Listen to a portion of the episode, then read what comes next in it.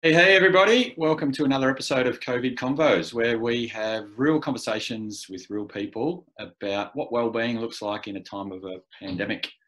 My name's Simon, and I've got my other two co-hosts with me tonight. How are you, Grigsy? Going all right, Simon. Although my uh, positivity from the last week or so has very quickly uh, washed away, so um, doing all right. You've not, you've slipped out of the Zen state, mate. We were, we were claiming the other day, but that, that's fine. You, you can slip back in. Yeah, hopefully, hopefully this episode will get me back into it. Good work. And Kesh, how are you, buddy? I'm good, man. I'm still still riding the wave. I Yeah, feel like Griggsy's gotten trapped in the barrel. But yeah, he might emerge. Might emerge. yeah. Uh, but I'm feeling good, man. Awesome. And uh, as usual, we've got a uh, special guest with us tonight. Um, just in- like to introduce Nigel Lappin. How are you, Nigel? I'm really well, guys. Thank you so much for having me. I'm looking forward to it.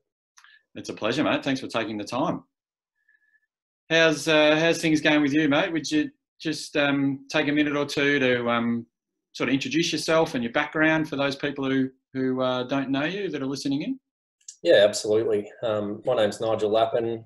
Um, probably my greatest achievement. I've got a fantastic wife and I'm father of four beautiful daughters. So my daughters range. Um, I've got a 16 year old, a 14 year old, and we've got twins that are 12. Um, we currently live in um, the town of Geelong, which is not too far from you, Simon, um, and you, Kesh, a long way from where you are at the moment, Grigsy. I've been living in Geelong for the last 12 years. I moved here. I used to play Australian rules football for the Brisbane Lions many years ago.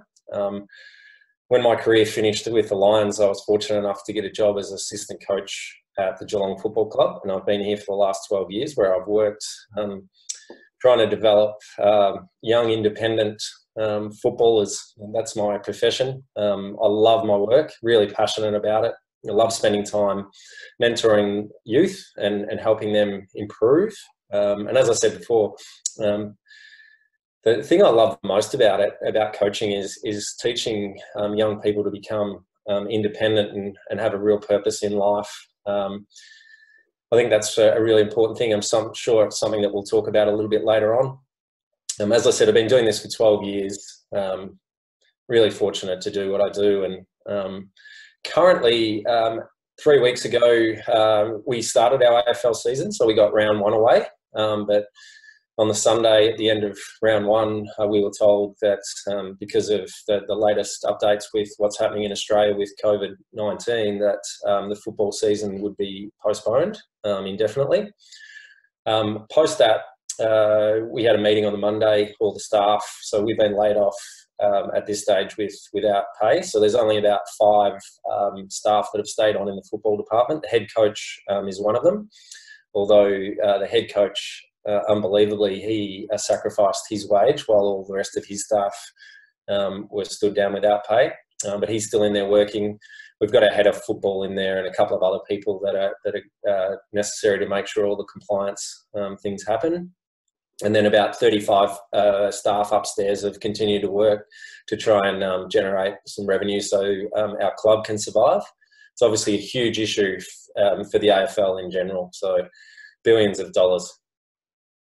Yeah, huge changes, mate. Um, like I've been, I suppose, aware of a few of those things just around the periphery, seeing it in the media and conversations with people. But probably one of the industries that were sort of earliest and hardest hit, I'd say, by um, you know the staff cutbacks and and just changes to their operation too. I suppose, like um, you know, going from um, having all those players getting together daily, I assume, and, and having that as part of their daily routine and hanging out and kicking footies, and to now just I don't know, being at home and trying to do their own exercise regimes or whatever it might be. How you? I assume you're still in touch with those players. Um, given that's a big part of your role and, and your personality. How um, can you comment on how how those guys are going? I, I assume it's a it's a whole range, but um, you know, are they sort of getting on with things, um, maintaining their fitness, their mental health, that sort of stuff?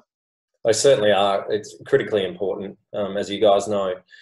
Um, we needed to let them know early on um, as much as we could about the situation and, and what was happening. Obviously, um, we've got an initial return date um, of early June, but we're unsure whether that's um, exactly uh, whether that's going to happen or not.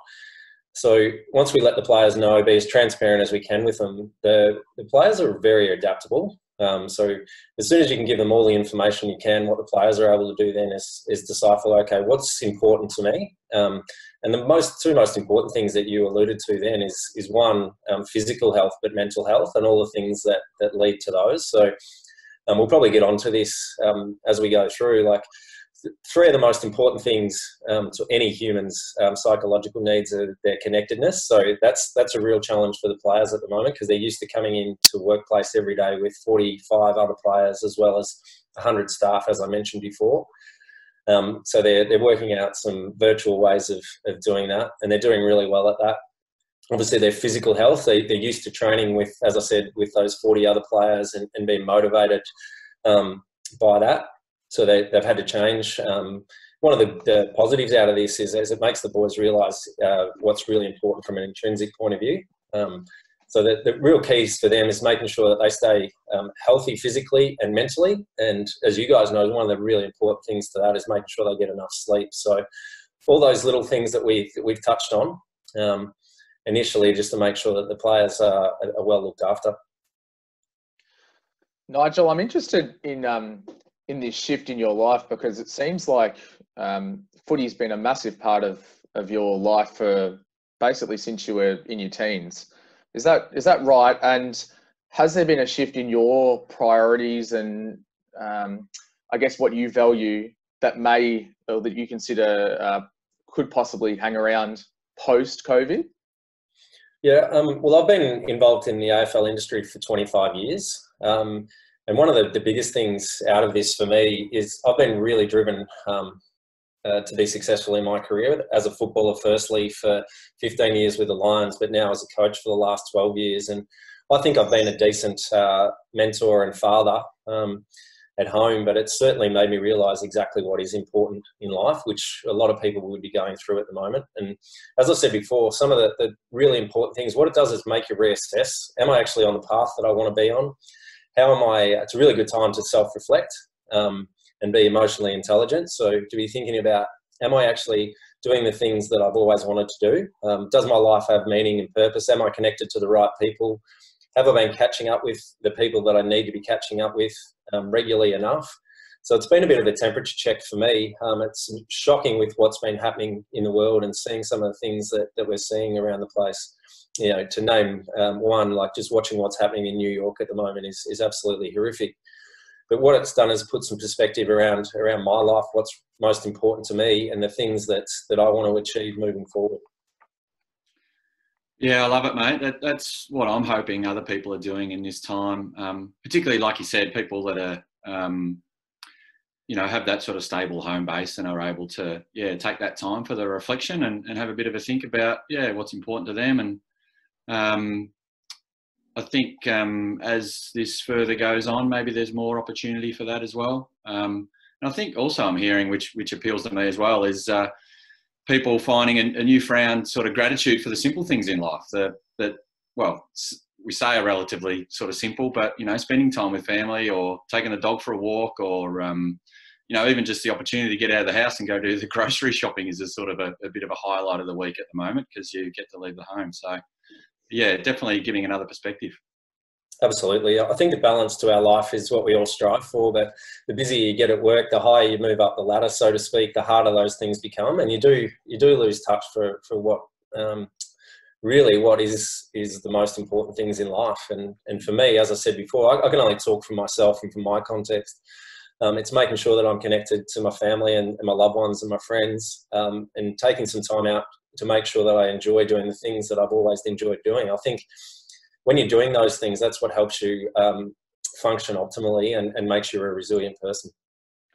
I want to dig into this concept of meaning and purpose. Uh, being in the pos psych space, we were very uh, benef- beneficial. That's not the right word. uh, we were lucky to have heard uh, Dr. Michael Steger when he came down to Melbourne for the International Positive Psychology Conference talk about meaning and purpose. And one of the things that he did was that was really interesting to me was he divided it. He divided meaning and purpose um, along three different sort of types of meaning. Yeah.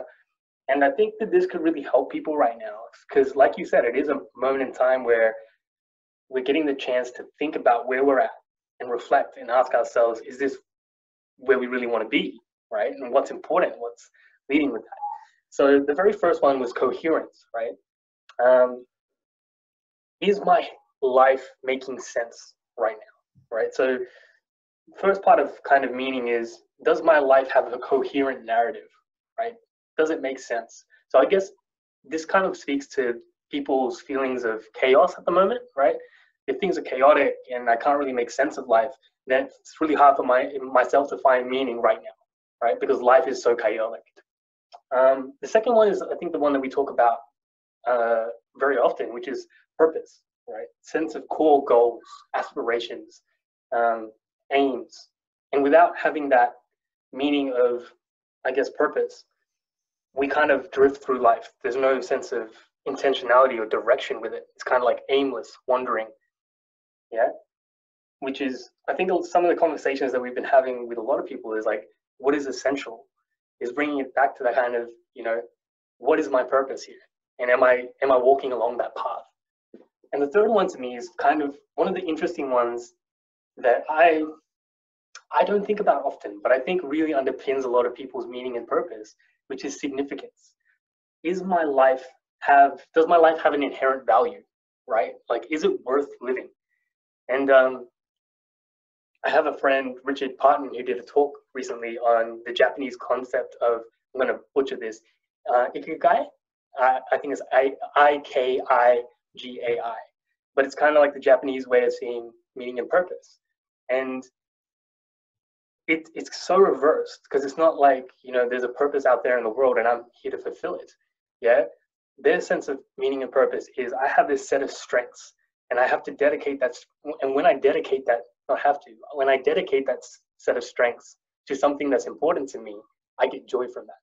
So this finding what's unique about me, dedicating that to something that matters to me, creates joy, and um, that's their sense of um, purpose. And from that, they wake up every day, and their life just has inherent value, right? There's all like I'm lucky to be living life rather than you know the way we wake up some mornings, I don't want to get out of bed. so yeah, I know that was a, a, lot to take in, but I just thought, you know, perfect time to talk about the three different types of meaning and are people thinking across all three of them? Because they've got the perfect opportunity to do so now. Uh, coherence, purpose, and significance. Yeah, I, I, I think, think, you. Oh, sorry, sorry, Nigel, go for it. No, I'd, I'd like to hear from you, Grigsy. No, I was just going to say he's done really well there because I think he's um, summarised a 90 minute lecture in about two and a half. Um, so he's done a hell of a job. I certainly couldn't have done that. But I was just going to say it's something that's come up a lot in um, across the, the 30 odd shows that we've done. The I guess the competing ideas of uh, do I go out and, and just ach- focus on achievement right now? Focus on getting a new skill. There's a lot of people, you know, saying that now you should be you should be doing something to further yourself and, and you that, shame, and shaming you if you don't. Like it's gone to the stage now where it's like people going, if you don't walk away with a new skill, you're lazy or you're this or you're that. I'm like, whoa, it's a big call. Yeah, guys, I think go inside. Um, sorry, Nigel, go for it, mate. oh, no, sorry, mate. One of the things that the beauty about being involved in professional sport or in sport in general in these situations. So um, it was really interesting, Kesh, with you talking about um, just purpose and, and sort of you referring to um, individuals. So the beauty about being involved with teams in this situation is you've got so many others to share that with.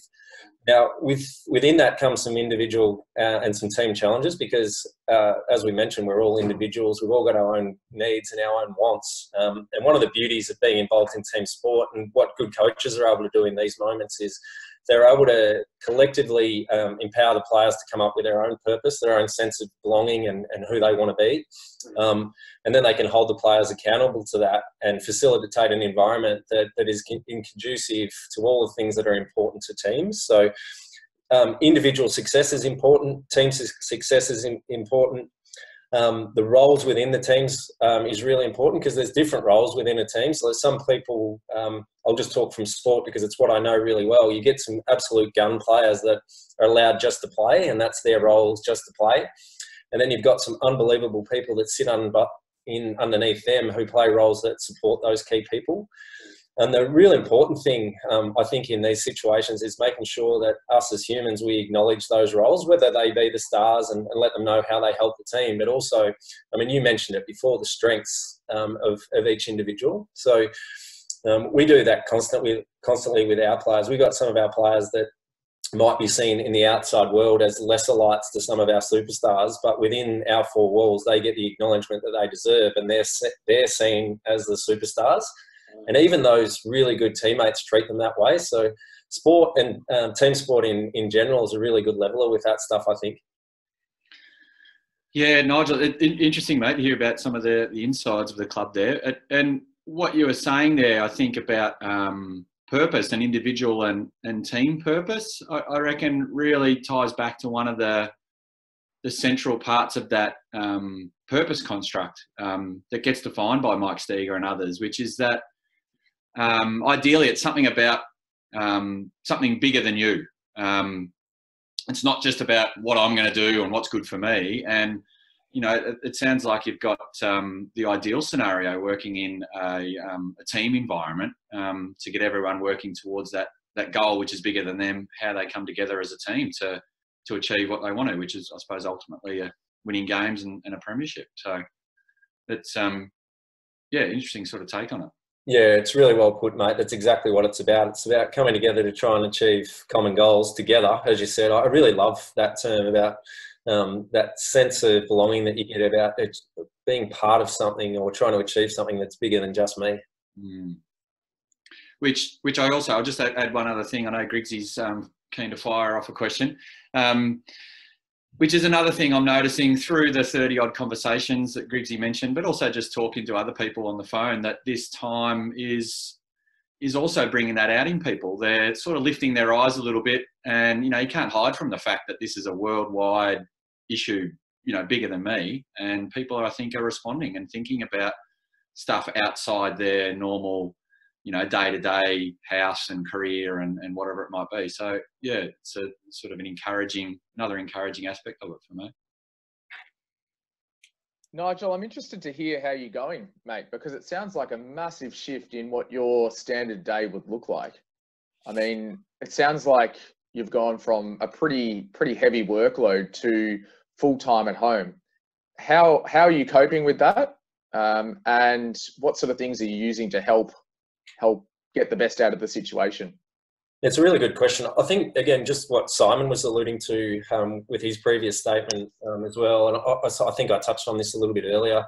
Um, the busier you get, uh, often the the uh, more time poor you become, if that makes sense. So one of the beauties about all of this is is getting back a little bit of time. Um, now, sometimes you can have too much time if, if you don't have a purpose with that time. So, what's been really important for me, mate, is to establish a routine that I can stick stick by.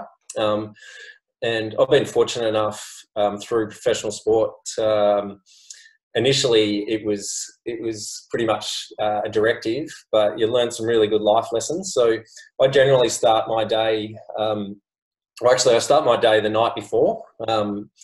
And I start to plan, okay, what are the things that I want to achieve tomorrow? Um, what would a good day look like tomorrow? If I was uh, able to achieve four or five things, what would those four or five things be?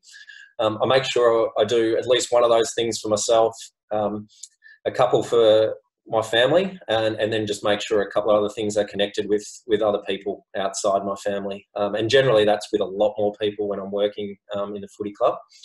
So the first thing that I always start my day with that makes me feel really good is some exercise. So before I eat breakfast, um, I generally try to sleep really well as well. That's that's critical to me to my mental functioning, uh, my mental uh, my mental health as well. I know that for a fact after many years as a professional athlete.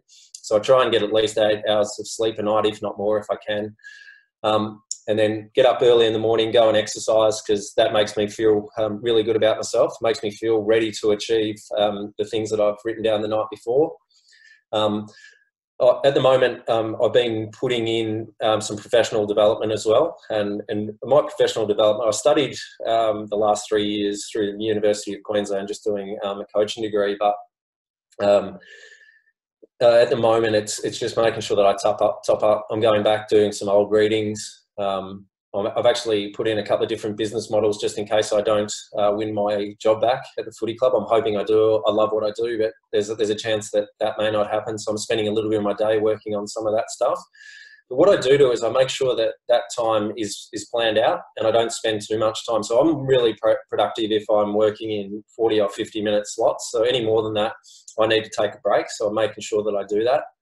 And I'm actually planning. One of the, the beauties of this, um, as I said, getting a little bit of time back. I've been able to spend some individual time with with each of my kids. So what tends to happen when I'm time poor is that you tend to, particularly with four kids, I tend to clump them all together, um, and they're all at different levels, whether that be through academia or, or through sport um, or any of the other things that they like to do.